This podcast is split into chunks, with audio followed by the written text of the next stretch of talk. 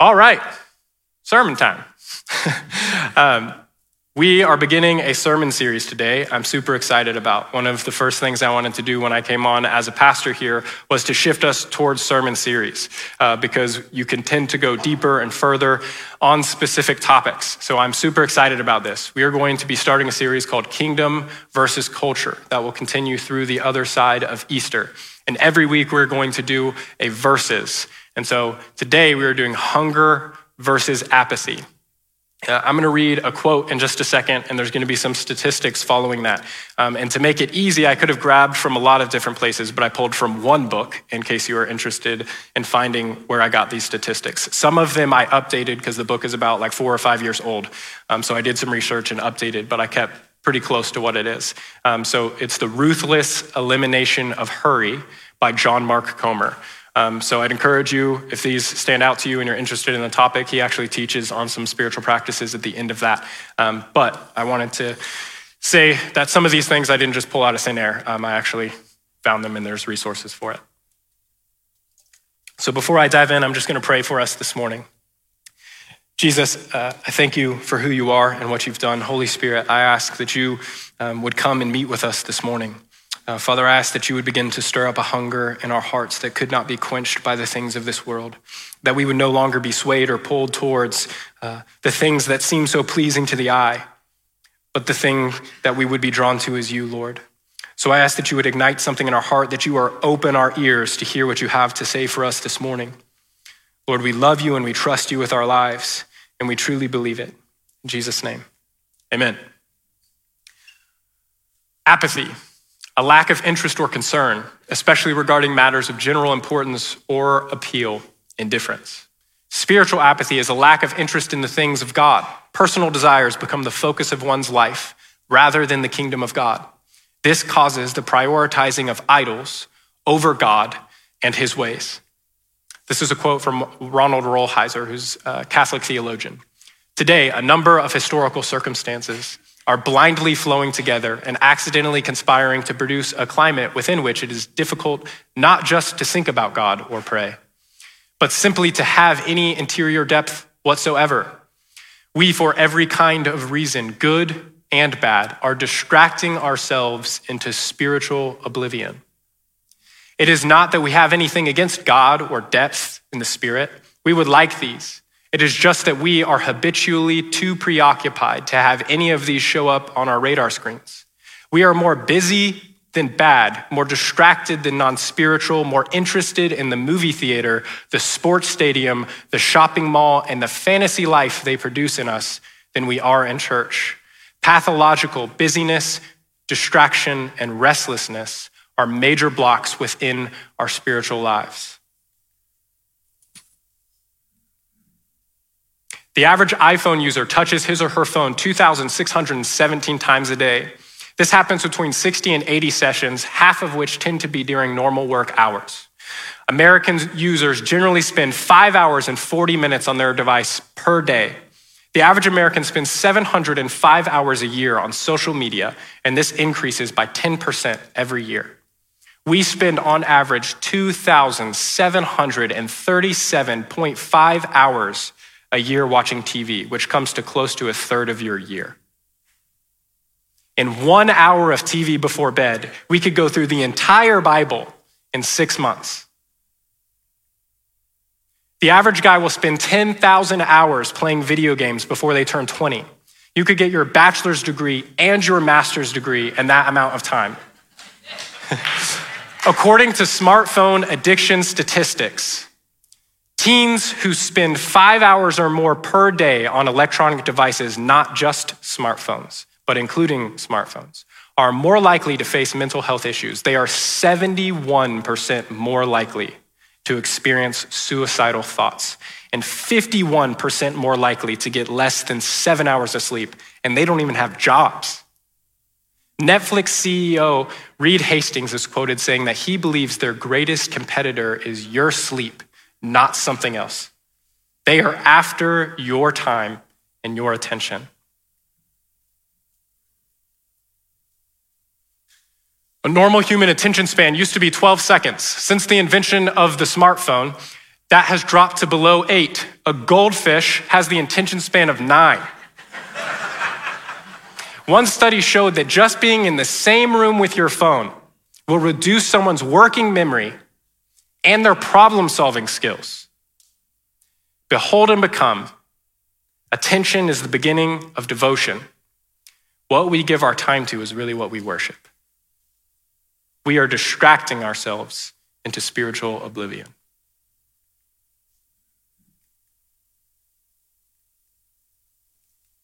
Oh. This is Mark Sayers quotes. Um, he's a pastor that I love uh, from Australia. Our biggest problem in the West is not persecution, but seduction. Yeah, you can have Jesus and everything else. This is undermining the call to discipleship because it's supposed to be Jesus plus nothing. We don't need the things of this world. Yet we choose to dabble in both worlds, thinking that because we're blessed to live somewhere where it's easy to follow Jesus, that we can have it all. But instead, we're dancing with the devil and living in sin, and it's destroying parts of our lives that it shouldn't be. Let's get to some Bible. Revelation 3 14 through 22. To the angel of the church in Laodicea, write These are the words of the Amen, the faithful and true witness, the ruler of God's creation. I know your deeds and that you are neither hot nor cold, or neither cold nor hot. I wish you were either one or the other. So because you are lukewarm, neither hot nor cold, I'm about to spit you out of my mouth. You say, I am rich and I have acquired wealth and do not need a thing. But you do not realize that you are wretched, pitiful, poor, blind, and naked. I counsel you to buy from me gold refined in fire, so that you can become rich, and white clothes to wear, so that you can cover your shameful nakedness, and a salve to put on your eyes, so that you can see. Those whom I love, I rebuke and discipline. So be earnest and repent. Metanoia, literally change your mind. It's not just God, I'm sorry. It's God, literally change my mind. Change the way I think, change the way I believe, change the way I perceive and live in the world. Here I am, I stand at the door and knock. If anyone hears my voice and opens the door, I will come in and eat with that person, and they with me. To the one who is victorious, I will give the right to sit with me on my throne, just as I was victorious and sat down with my Father on his throne. Whoever has ears, let him hear what the Spirit is saying to the churches. Friends, how distracted are we with the things of this world? What are we filling our lives with, our minds with, our hearts with? How much attention do you actually give to God? He wants more of it no matter where you're at on your relationship or spectrum with Him. His invitation is all life, not Sunday morning. And it actually matters. It will change you and transform you when you begin to shift and allow Him to be a part of work and play and church. It's not one or the other, or it's both and. And it's better that way. Let's talk about hunger. Physical hunger has two parts. First, the body senses a need, and then it starts to create a desire for food. Spiritual hunger operates in the same way. First, our spirit recognizes the sense and senses our need for God. And second, our spirit desires and craves for more of God. God has reserved the fullness for those who are hungry. Blessed are those who hunger and thirst for righteousness, for they will be filled. Remember how the Lord your God led you all the way in the wilderness for these 40 years to humble and to test you in order to know what was actually in your heart and whether or not you would keep his commands. He humbled you, causing you to hunger, and then feeding you with manna, which neither you nor your ancestors had known, to teach you that man does not live on bread alone, but from every word that comes from the mouth of the Lord. There is more than just the physical, friends. And God is inviting us to experience it. As a deer pants for flowing streams, so my soul pants for you, O God. My soul thirsts for God, for the living God. Does yours? Does mine? Do we actually thirst for the things of God? Or is it just when we have really good worship on Sunday morning and Alyssa can sing so good? right? How often is your spirit or your affection stirred up for Jesus? Is it any other time of the week? I can't wait to get up in the morning and sit with God.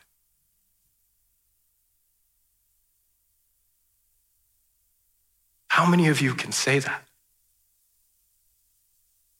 It's the most wonderful time of my week, of my day, every day. And I have the best wife and the best kid in the planet. But I can't not get in the presence with God, or I can't even love them right or serve them well. It's amazing. Taste and see that He is good. The next two passages that we're about to jump into, um, you could call life passages or life verses for me. Um, I grew up uh, in a Christian home, and probably I would say a very different Christian home than most. Uh, my parents were church planting pastors. Um, and while me and my brother and sister were young, they planted three separate churches one in Richmond, Virginia, one in Tallahassee, Florida, and one here in Atlanta before um, they handed that off and we landed here at Riverstone when I was um, in middle school. And throughout that time, my dad did missions in 45 nations around the world. And I experienced having missionaries from all over the world come and live in our home and stay with us for certain seasons and share of testimonies of what God would do and teach us fun words in their languages and talk to us about the things of God. And I remember watching my mom disciple women while folding laundry because that was the extra space that she had. And I remember sitting at the top of the stairs in my home, listening to all night prayer meetings that would take place in my home. And I thought that this was normal Christianity. And as I began to get older, I began to recognize that a lot of people call themselves Christian and not very many live like Christ. And it was foreign to me. And I remember uh, the Lord leading me to this passage. Remember, O Lord, in David's favor, all the hardships that he endured, and how he swore to the Lord and vowed to the mighty one of Jacob, I will not enter my house or go into my bed, and I will not give sleep to my eyes or slumber to my eyelids until I have found a resting place for the Lord a dwelling place for the mighty one of Jacob. I will not give sleep to my eyes or slumber to my eyelids until I've spent time with you, Lord. This began to become a staple in my life. I could no longer be satisfied with going days or weeks or months without him. I remember uh, growing up in this environment, I knew one way to get my mom to stop teaching me when we were doing homeschooling was to start asking her questions about the Bible. And so, uh, as a six year old in kindergarten, I began to ask my mom questions so that I wouldn't have to do homework. And that led to my mom praying for me and putting her hands on me and me being baptized in the Holy Spirit and speaking in tongues at six. RS kids, right over there. I was that age. The Lord can meet with you at any age. So I grew up in this environment experiencing what now I would consider radical Christianity or someone just living how God would call you to live and loving people how he would call you to love people. And as I was growing and getting older, I would go over to friends' houses and I would see their parents and how they related to each other and I would see how they were raising their kids. And I was confused because they would call themselves Christian but looked nothing like him. And there was no commitment, no concern for the kingdom of God whatsoever. They were happy to live cultural Sunday to Sunday and never actually do anything with their lives that had anything to do with God. And it was so confusing to me. So I began to ask my dad questions what, what has grabbed your attention? I've never gotten up a single morning in my life and not seen you and dad, mom and dad, reading their Bible before I'm awake. What has grabbed your attention? What has made it so different for you? And my dad began to walk me through scriptures and show me different passages. And I grabbed hold of this one, and it's been one that has sat with me every day since. Oh, how I love your law. I, med on, I meditate on it all day long. Your commands are always with me, and they make me wiser than my enemies. I have more insight than all of my teachers, for I meditate on your statutes. I have more understanding than the elders, for I obey your precepts. And I have kept my feet from every evil path so that I might obey your word. I have not departed from the, your laws, for you yourself have taught me. How sweet are your words to my taste, sweeter than honey in my mouth. I gain, I gain understanding from your precepts. Therefore, I hate every wrong path.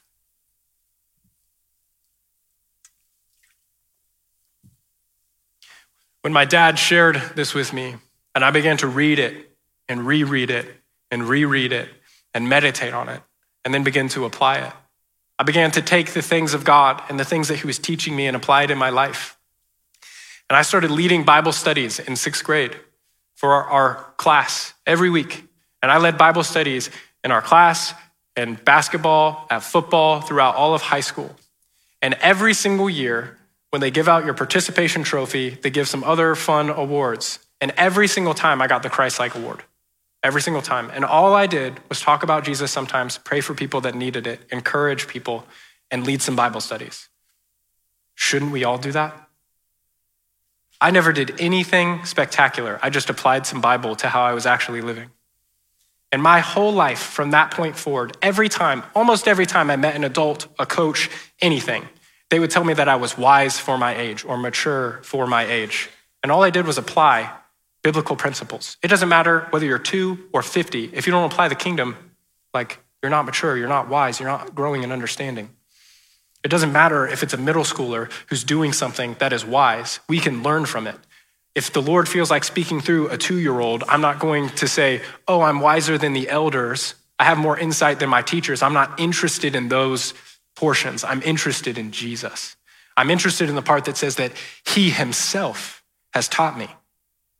I'm interested in the personal, intimate relationship with him. And I began to experience these things as I was growing up and leading Bible studies and doing stuff still in this environment. I'm at a Christian school and I'm the most Christ like when all I'm doing is praying sometimes and leading some Bible studies.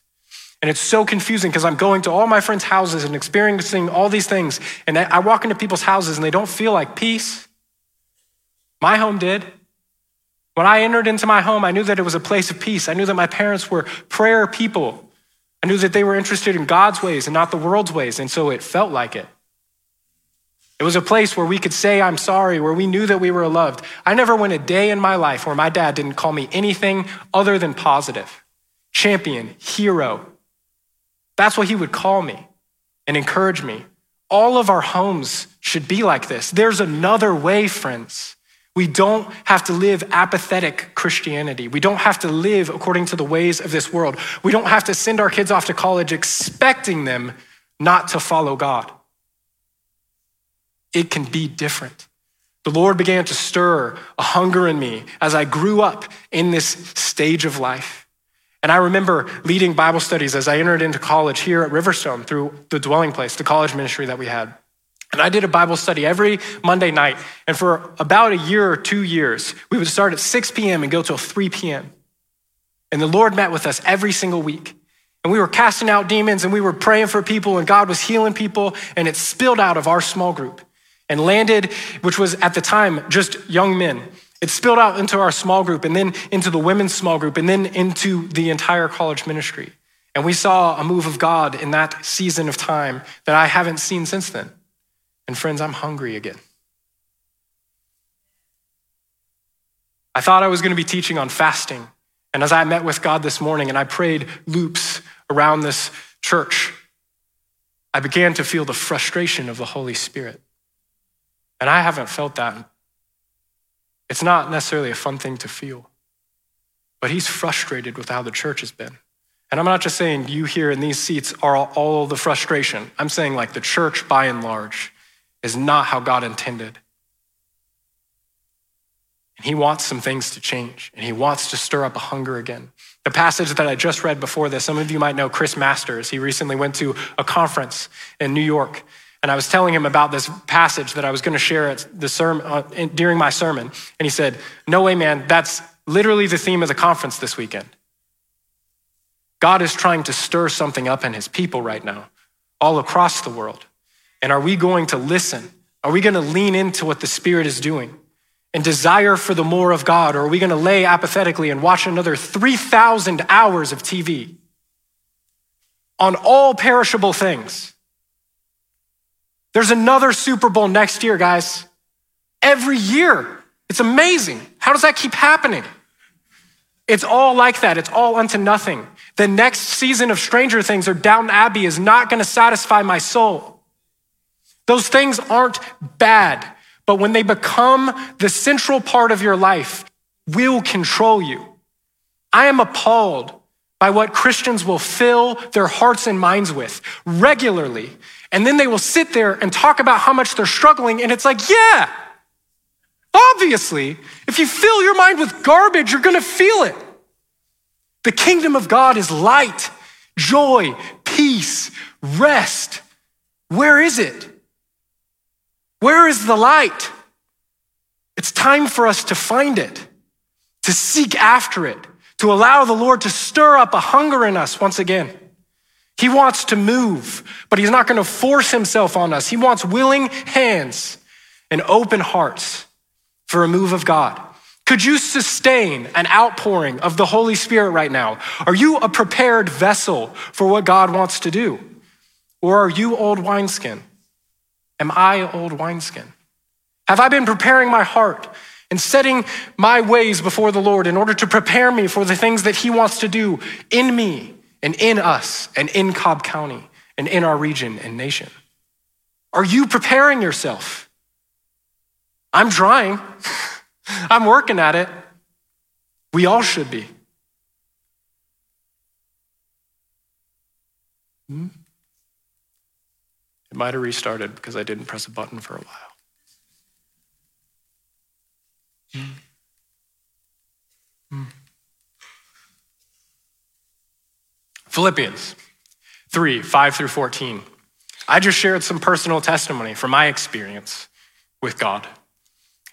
And I feel like a lot of times it's hard to share certain things like that and not feel like you're being prideful or something by talking about the fact that you just chose to follow God and didn't follow the world. When most of that had to do with my parents being faithful way before it had anything to do with me being faithful. And it had way more to do with God working on my heart than it had to me like mustering something up. But I think we need to be okay with people sharing testimonies of what the Lord does and encourage that and not be like, that's prideful to say those things. So here's Paul doing basically what I did personally from scripture that we're going to read.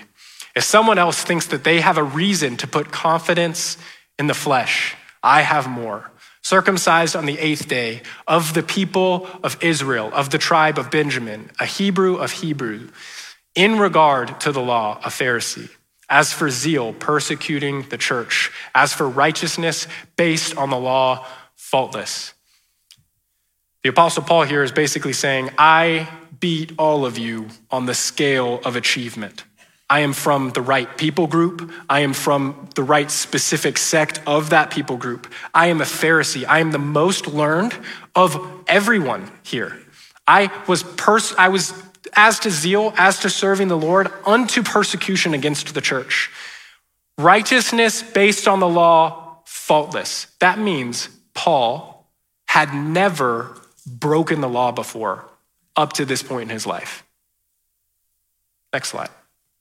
But whatever were gains to me, I now consider loss for the sake of Christ. What is more, I consider everything a loss because of the surpassing worth of knowing Christ Jesus, my Lord, for whose sake I have lost all things. I consider them garbage that I may gain Christ and be found in him, not having a righteousness of my own that comes from the law, but that which is through faith in Christ, the righteousness that comes from God on the basis of faith. I want to know Christ. This is coming from the man who wrote most of the New Testament. Yes, to know the power of his resurrection and participate in his sufferings and become like him in his death. And so somehow attaining to the resurrection from the dead. Not that I have already obtained all of this or have already arrived at my goal. I, Paul, the apostle, have not arrived at the goal. But I press on to take hold of that which Christ Jesus took hold of me. Brothers and sisters, I do not consider myself to have yet taken a hold of it. But one thing I do, forgetting all that is behind me I'm straining forward toward what is ahead. I press on towards the goal to win the prize for which God has called me heavenward in Christ Jesus. These are a couple of quotes from Watchman Nee, his book, The Normal Christian Life. I do not consecrate myself to be a missionary or a preacher. I consecrate myself to do God, to, to God to do his will where I am, be it in school, office, or kitchen, or wherever he may, in his wisdom, send me.